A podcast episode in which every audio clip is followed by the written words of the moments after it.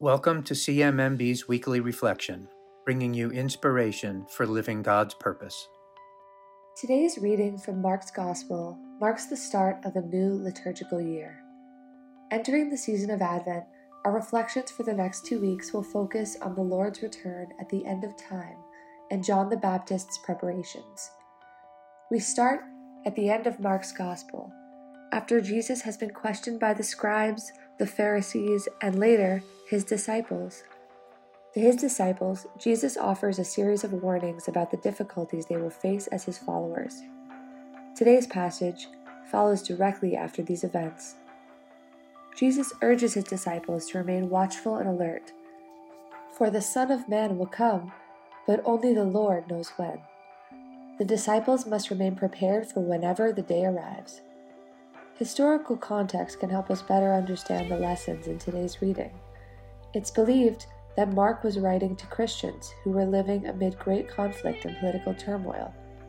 Jesus' predictions of these challenging times likely offered comfort and the courage to continue on. Today, we're also living through challenging times. People around the world go without enough food to eat, water to drink, or the resources to receive a proper education. At the same time, a pandemic is leaving no part of the world untouched.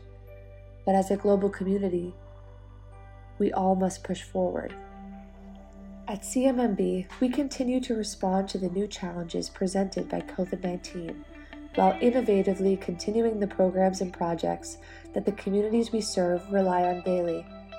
We forge ahead with Jesus behind us. His words give us the courage and strength to continue on despite the challenges. You can click on the blog to learn more about our emergency response in our latest COVID 19 situation report. As we've just celebrated the Thanksgiving holiday in the U.S., we see it fitting to end this week's reflection with a special prayer. Published in the Catholic Prayer Book compiled by Monsignor Michael Buckley, it reminds us to give thanks, appreciate others, and find comfort in the Lord. In challenging times, it's a reminder that empowers us to continue forward no matter what tomorrow brings. We thank you, Father, for the gift of Jesus, your Son, who came to our earth and lived in a simple home. We have a greater appreciation of the value and dignity of the human family because he loved and was loved within its shelter. Bless us this day. May we grow in love for each other and our family, and so give thanks to you, who are the maker of all human families and our abiding peace.